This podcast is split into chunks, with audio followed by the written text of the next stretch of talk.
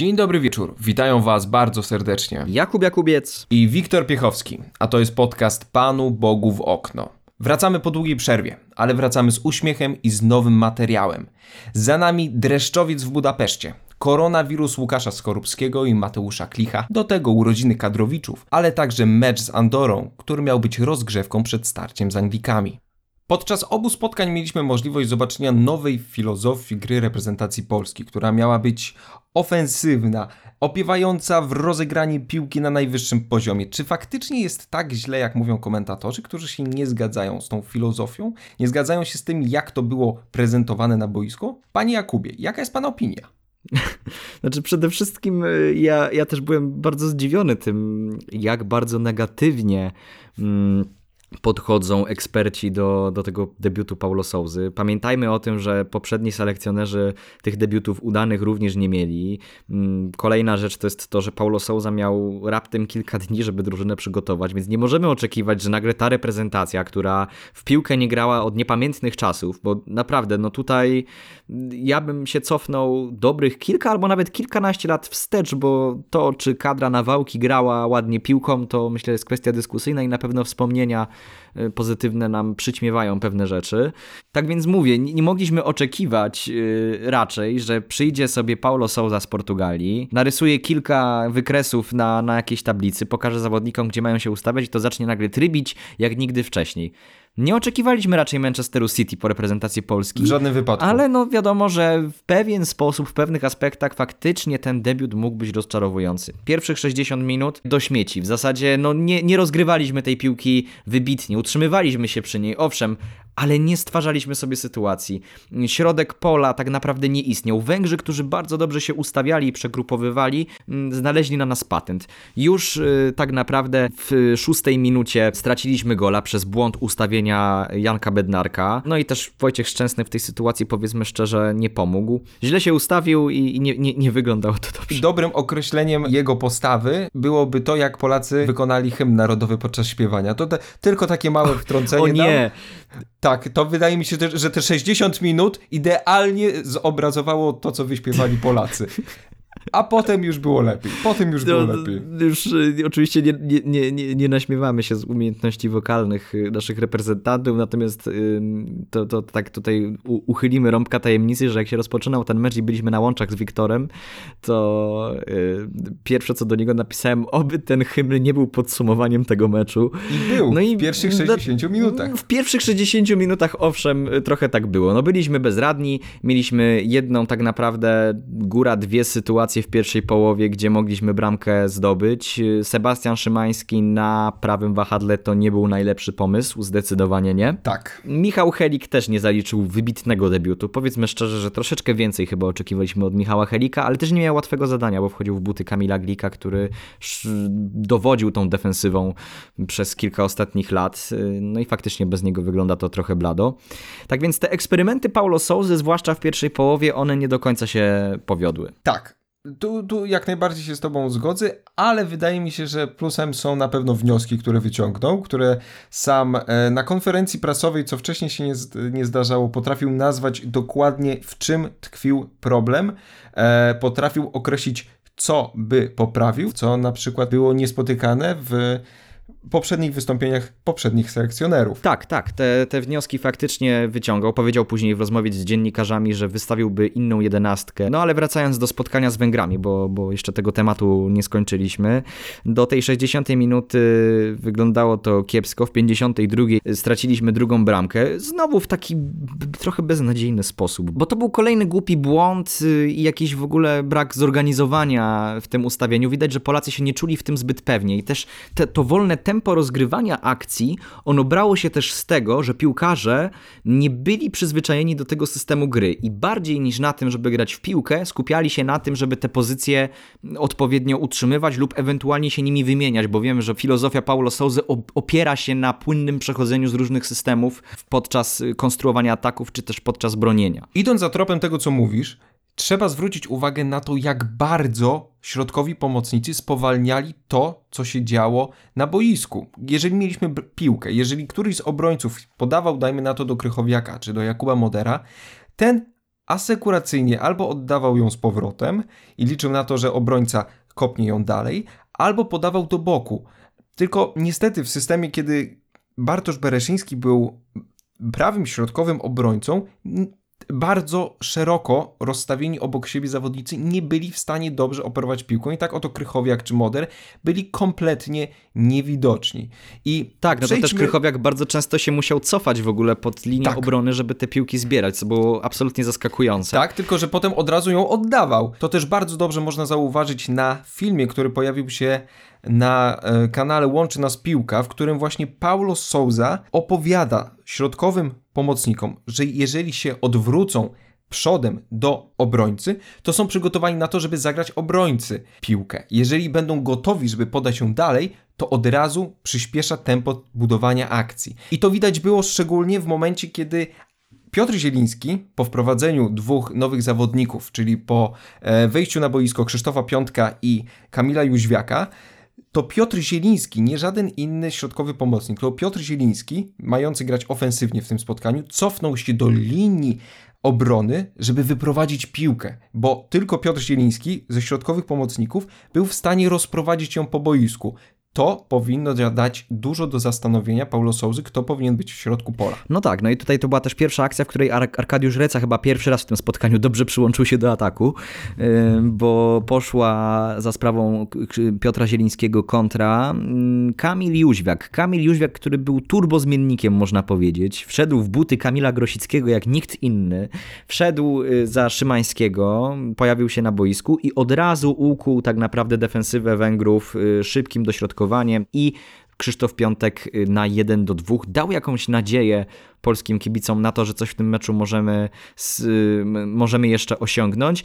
I y, realizator nawet nie nadążył zakończyć powtórki, tak. a już mieliśmy drugą akcję bramkową. I y, właśnie, jeżeli jesteście zainteresowani, jak to tak naprawdę wyglądało, to y, również odsyłam do tego filmu zakulisowego, który pojawił się na kanale Łączy Nas Piłka. Tam jest bardzo, bardzo dużo fajnych materiałów, urywków, które też pokazują, że w kadrze panuje chyba całkiem fajna atmosfera, tak tak przynajmniej to na razie wygląda. A oprócz tego można było zobaczyć w całości tę akcję bramkową Jóźwiaka na 2 do 2. Creme de la creme. Kamil Jóźwiak, y, no myślę, że absolutny MVP wraz z Robertem Lewandowskim i z Krzysztofem Piątkiem tutaj. Nie ma co do tego żadnej, y, żadnej dyskusji. Mm, I właśnie szkoda, ogromna szkoda, że nie poszliśmy za ciosem. Straciliśmy bramkę w 78 minucie. Błąd w zasadzie wszystkich obrońców po kolei tutaj. Znowu obrona kompletnie nie potrafiła zareagować na, na akcję Węgrów. Willi Orban, niedoszły reprezentant Polski, strzelił gola na 3 do 2. W sumie jak tak sobie o tym myślę, to dzisiaj taki Willi Orban by nam się bardzo przydał. Bardzo by się przydał, bo jest w takim wieku pomiędzy Kamilem Glikiem a Janem Bednarkiem, więc tak idealnie by wchodził w tę lukę, która no notabene za jakiś czas będzie się już zmieniała, tak? Już niestety widać to po szybkości zawodnika Benevento. No tak, ale y, y, tak jeszcze Nawiązując do Williego Orbana, jeżeli ktoś się tym tematem nie interesował, Willi Orban mógł zostać piłkarzem reprezentacji Polski, e, również mógł zostać piłkarzem reprezentacji Niemiec, ponieważ urodził się w Niemczech. E, jego mama była Polką, a tata Węgrem, więc e, te trzy reprezentacje miał, miał do wyboru. Ostatecznie Zbigniew Boniek był jedną z tych osób, która powiedziała, że nie będziemy powoływać na siłę kogoś i robić go Polakiem, więc z tego pomysłu zrezygnowano, a trochę szkoda, patrząc naprawdę na ten poprzedni mecz, trochę szkoda. No i w 82 minucie. Dobra reakcja. Wreszcie Bartosz Bereszyński mógł podłączyć się do ataku.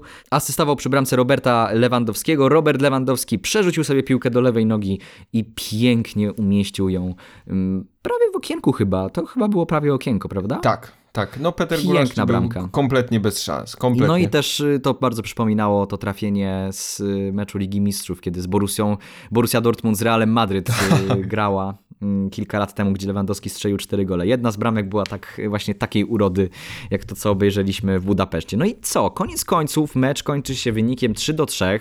Patrząc na to, że przegrywaliśmy 0 do 2, to myślę, jest to wynik naprawdę satysfakcjonujący. Mieliśmy dużo emocji przede wszystkim, nie powiesz. Więcej mieliśmy emocji na pewno w jednym meczu niż za całej kadencji Jerzego Brzęczka, jak to ktoś dobrze określił.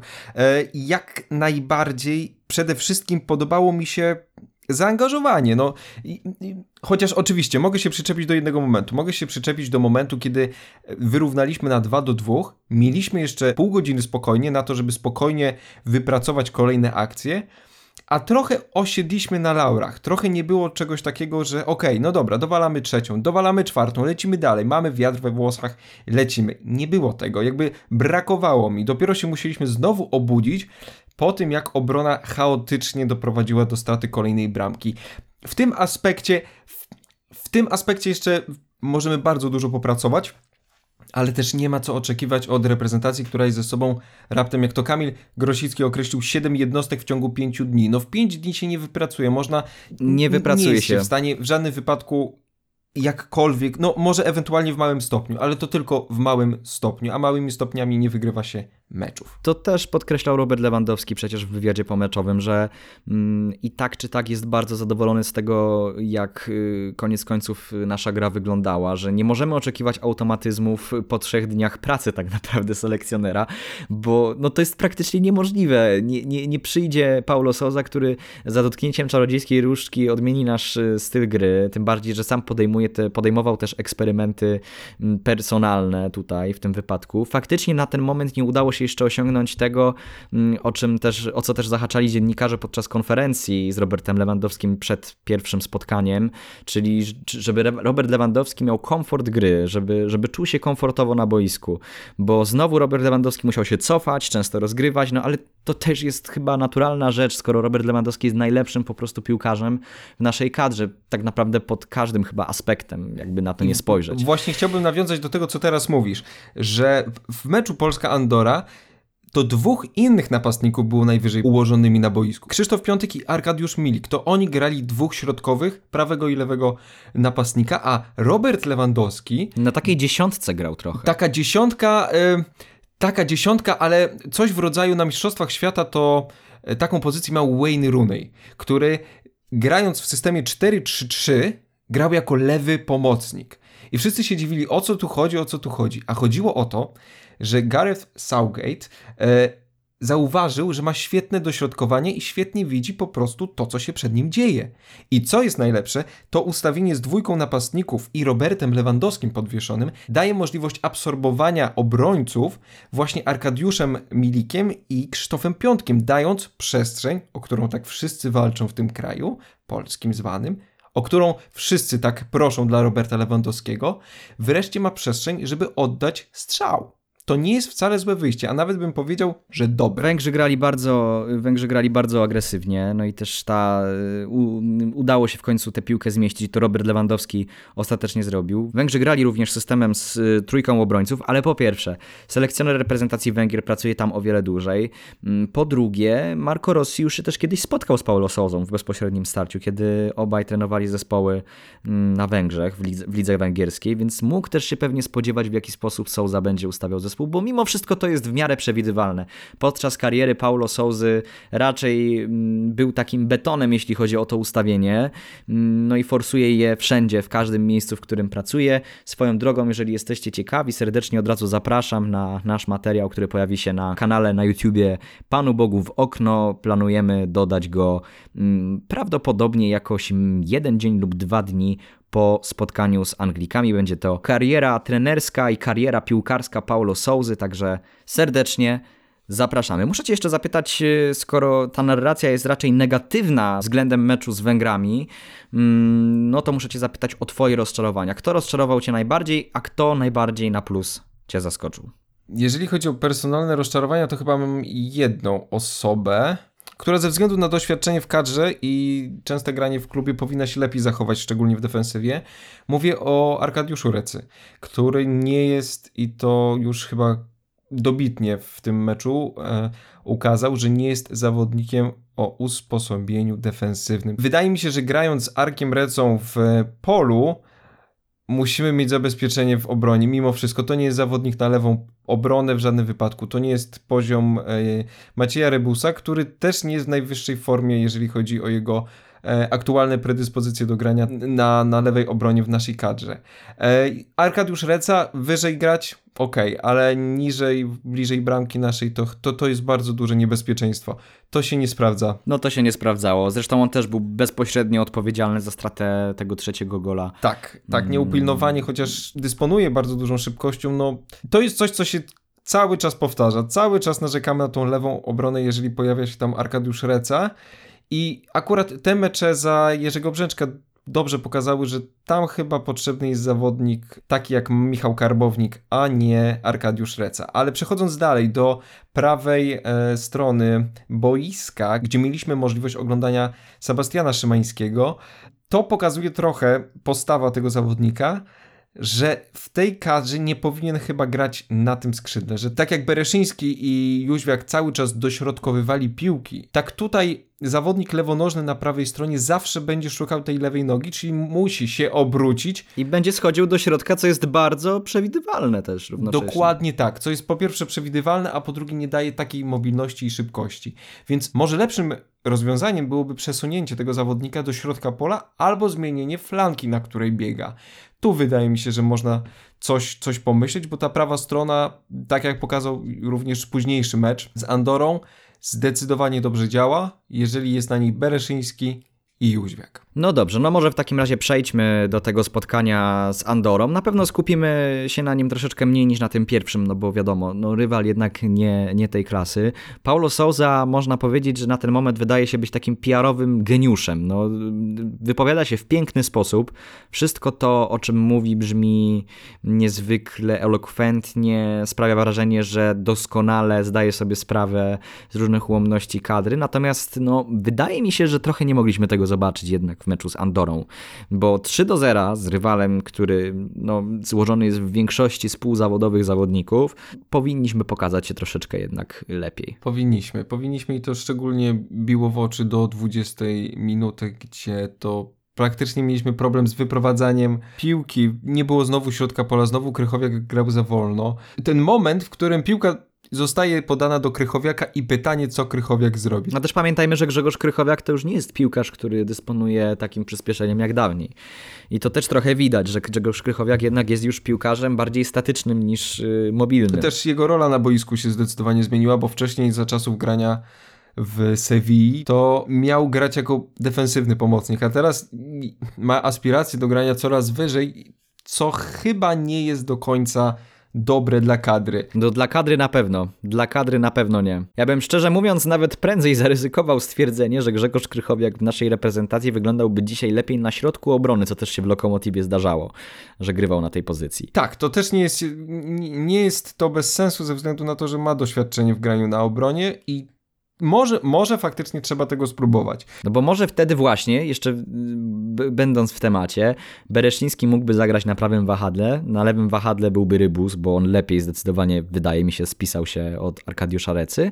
Tak. Jako trójka obrońców y, byliby Bednarek, Glik oraz y, Krychowiak na przykład. No to ja, ja to tylko tak wrzucam, oczywiście ja, moja, moja wiedza taktyczna jest znikoma, ale możliwe, że to byłoby rozwiązanie w przypadku, kiedy ci dwaj wysunięci środkowi obrońcy są odpowiedzialni odpowiedzialni za wyprowadzanie piłek do przodu i czasami posłanie długiej, prostopadłej, no to Krychowiak myślę, że w tej roli mógłby się odnaleźć. Tak. I miejmy nadzieję, że zostanie to wypróbowane, bo ma to szansę powodzenia. Inna sytuacja by była, jeżeli Jacek Góralski, dajmy na to, byłby do dyspozycji, czy Karolinetty byłby w większej formie. Albo właśnie Mateusz Klich, gdyby był zdrowy, bo to też tego nie wiemy. Tak? Gdyby był Mateusz Klich, albo gdyby był Bartosz Kapustka, którego można było wczoraj dostrzec na trybunach z członkami sztabu e, trenerskiego, więc miejmy nadzieję, że to, że to jest melodia przyszłości. Kamil Jóźwiak. Kamil tak. Jóźwiak. To jest yy, no, chyba największy wygrany. Kogo ci przypomina?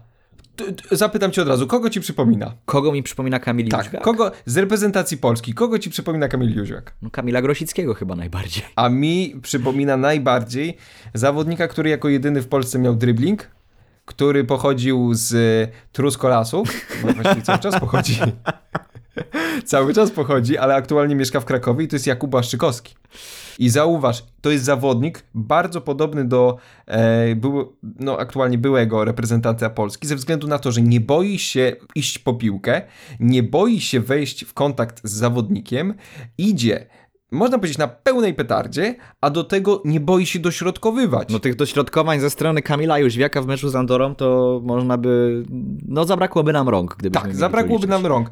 I szczerze powiedziawszy, chcę oglądać takich zawodników niż i naprawdę jakichkolwiek innych, ze względu na to, że ten zawodnik zostawia serce na boisku. To jest przeciekawe To jest absolutnie przeciekawe, wiesz, y, bo y, jak mnie zapytałeś, kogo mi przypomina, to ja powiedziałem Grosicki, dlatego że podobnie jak Kamil Grosicki, Kamil Jóźwiak obecnie w klubie nie ma najlepszej sytuacji i Derby County też nie jest w najlepszej sytuacji, a Kamil Jóźwiak y, w reprezentacji pokazuje coś zupełnie odwrotnego niż pokazuje w angielskiej Championship. I stąd było moje akurat porównanie, ale faktycznie, kiedy mówisz Kubę Błaszczykowskiego, mogę się z tym zgodzić, chociaż mam wrażenie, że Kamil Jóźwiak jest zdecydowanie bardziej mm, dynamicznym i szybkim piłkarzem od Kuby Błaszczykowskiego. Mhm. Pod innymi aspektami na pewno się różnią. Mam, mam, mam tutaj, odnoszę takie wrażenie, że Kuba Błaszczykowski jednak był lepszy technicznie, ale Kamil Jóźwiak też bardzo twardo stąpa po ziemi i trzeba mu to przyznać, że dobrze to wyglądało.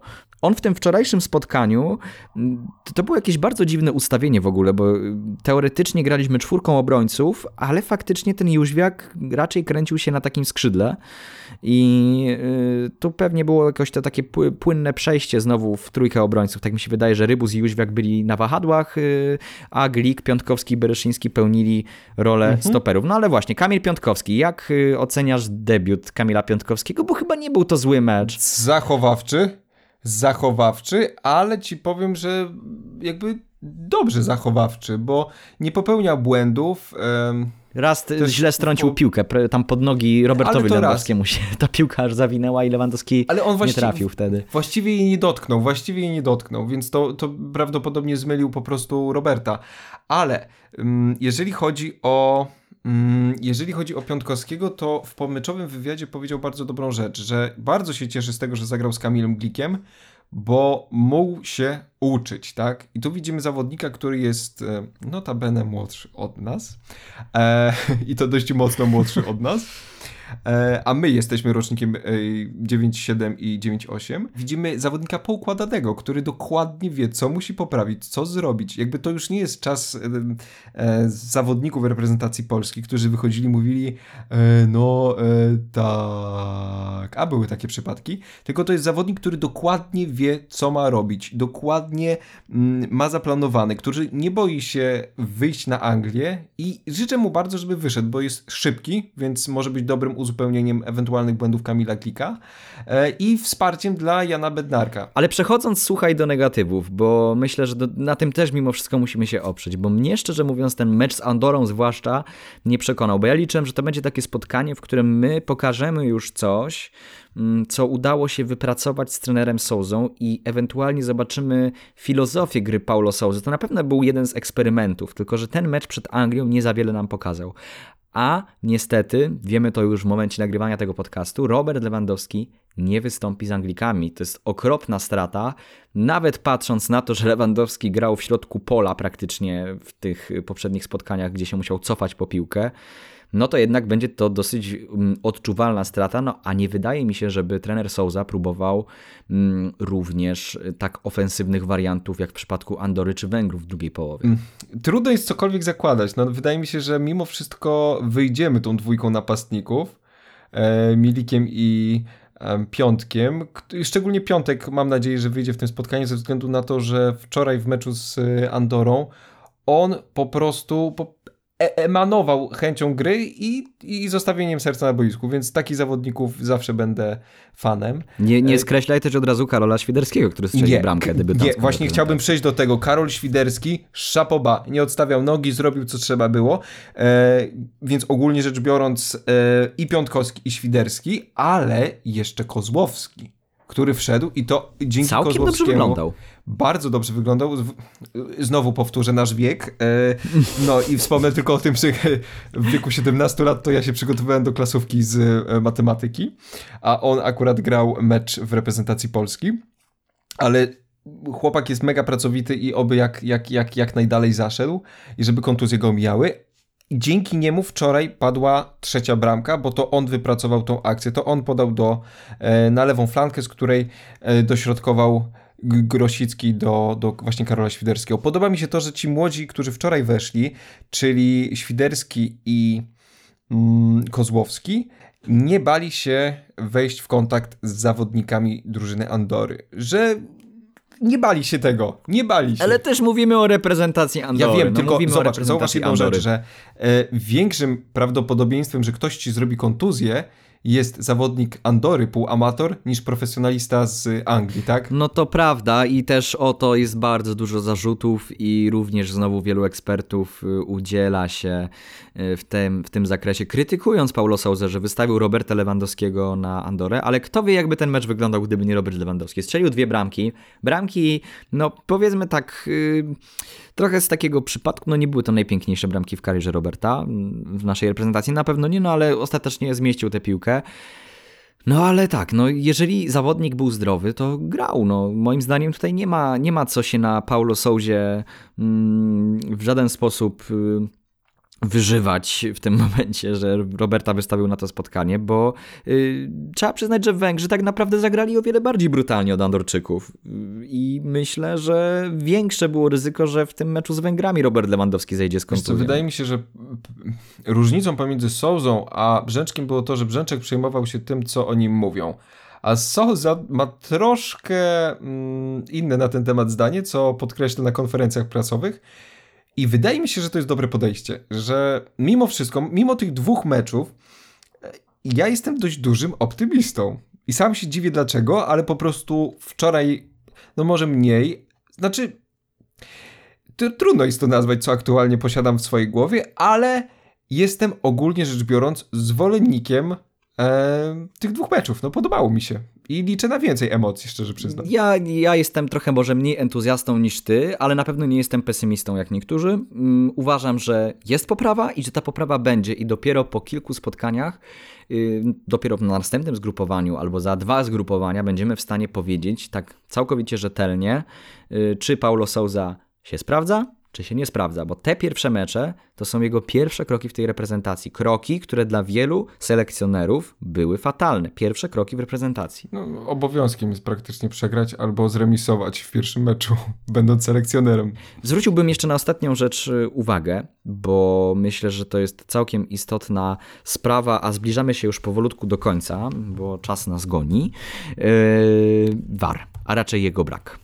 Nie wiem, Dlaczego? Nie wiem oh. czemu. No podejrzewam, że jest to kwestia finansowa. Natomiast jest to tragedia, że nie ma waru. I jestem również więcej niż pewien, że w momencie, gdybyśmy mieli war, to ani Węgrzy, ani Andorczycy nie traktowaliby w ten sposób Roberta Lewandowskiego. Dalej byliby wobec niego bez, bezwzględni, bezpośredni. Natomiast myślę, że te łokcie, które tam kilka razy otrzymał Robert od y, piłkarzy drużyn przeciwnych, mogłyby być y, odebrane przez sędziów y, w bardziej, myślę, bezpośredni sposób i mogłyby się skończyć kartkami. Kolejna rzecz to był chyba niepodyktowany karny. Prawdopodobnie tak, we wczorajszym meczu. Tak, Krzysztof Piątek był, został sfaulowany.